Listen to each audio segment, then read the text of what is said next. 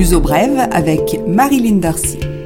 Bonjour et bienvenue dans ce nouveau numéro de l'Ouzo Bref TSF, un programme destiné aux francophones d'ici et d'ailleurs. Et tout d'abord, la situation face au coronavirus. Le gouvernement a annoncé les mesures de déconfinement qui seront appliquées à partir du 14 juin. Les bars et restaurants pourront accueillir des clients jusqu'à minuit et rester ouverts jusqu'à 1 heure du matin.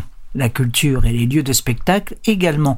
Les commerces n'auront plus de limite horaire. Le télétravail cessera d'être obligatoire. Le gouvernement introduit des nuances dans les niveaux d'alerte entraînant des reculs dans le déconfinement. En effet, les régions de plus forte densité humaine seront mises en état d'alerte si le nombre de nouveaux cas atteint et dépasse 480 pour 100 000 habitants. Le gouvernement britannique retire le Portugal de sa liste verte. C'était jusqu'à présent le seul pays européen à y figurer, ce qui donnait un avantage au pays face aux destinations soleil comme l'Italie, l'Espagne par exemple. En repassant dans la zone orange, les touristes britanniques de retour chez eux devront observer une quarantaine de 10 jours et subir deux tests de dépistage. Un nouveau coup dur pour l'activité touristique en Algarve et à Madère. Alors que Lisbonne fait part de son incompréhension, Londres tente de minimiser les faits et préfère ne pas prendre de risques avant son déconfinement final prévu le 21 juin. Le bout du tunnel est en vue, c'est ce que pense Gouveia Emelo, le coordinateur de la task force de la vaccination. Le militaire estime que le processus se déroule de manière prévue. Désormais, 19,3% des Portugais ont reçu la totalité d'un vaccin et 38,5% une dose. Deux questions sont à l'étude, la vaccination des immigrés en situation illégale et la vaccination des plus jeunes. Trois morts et 769 nouveaux cas de coronavirus. Le nombre de nouvelles infections a pratiquement doublé depuis dix jours. C'est le nombre le plus élevé depuis le 5 avril. Parallèlement, le nombre d'hospitalisés a reculé. Il est de 254 personnes. Effet du déconfinement et arrivée des beaux jours, la consommation est repartie au Portugal à bon rythme, puisqu'elle s'établit à plus 13% face à 2019, soit avant la pandémie. Principal contributeur, le tourisme. Les Portugais sont allés prendre l'air dès qu'ils l'ont pu. L'effet Ligue des Champions par ailleurs, si décrié pour le relâchement observé parmi les supporters britanniques et autres, se traduit par plus 22% de consommation par rapport à la semaine précédente. Lancement du e-voucher, contraction de IVA, c'est-à-dire TVA et voucher.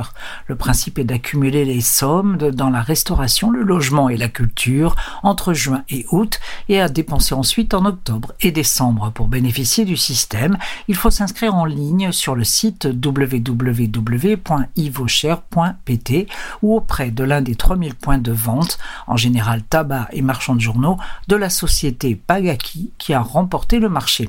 La remise sera calculée automatiquement et elle pourra donner droit jusqu'à 50% de réduction sur un bien ou service acheté à l'automne prochain. La Suède a décidé de dénoncer l'accord fiscal qui l'a lié au Portugal. Au 1er janvier 2022, le pays pourra prélever l'impôt sur les pensions des résidents suédois au Portugal, en cause le statut fiscal spécifique du RNH, résidence non habituelle. La Française Christine Ourmière-Windener, pressentie pour être la directrice générale de la TAP, la compagnie aérienne portugaise, le gouvernement avait annoncé que le poste serait international. Le Portugal espère faire approuver le plan de redressement de la TAP par Bruxelles avant le 24 juin. L'uso brève, culture. La page culture et autres. Inauguré le 2 juin, la Biennale de design de Porto, dont la France est le pays invité, un programme radio, des expositions, des installations et des projets sociaux qui vont faire la part belle à la participation des citoyens dans ce projet intitulé Autres, animeront cette biennale jusqu'au 25 juillet au Musée national Soares dos Reis, c'est donc à Porto. À Lisbonne, exposition du chinois Ai Weiwei qui a pris place à la Corderie nationale. Elle s'appelle Rapture Rapt et présente 65 pièces de l'artiste chinois dissident. C'est une exposition inédite au Portugal. L'artiste vit désormais en Alentejo et il a travaillé avec les artisans et artistes de la région. On y retrouve ainsi des œuvres en liège, marbre et faïence réalisées dans les ateliers des marques de référence dans ces secteurs.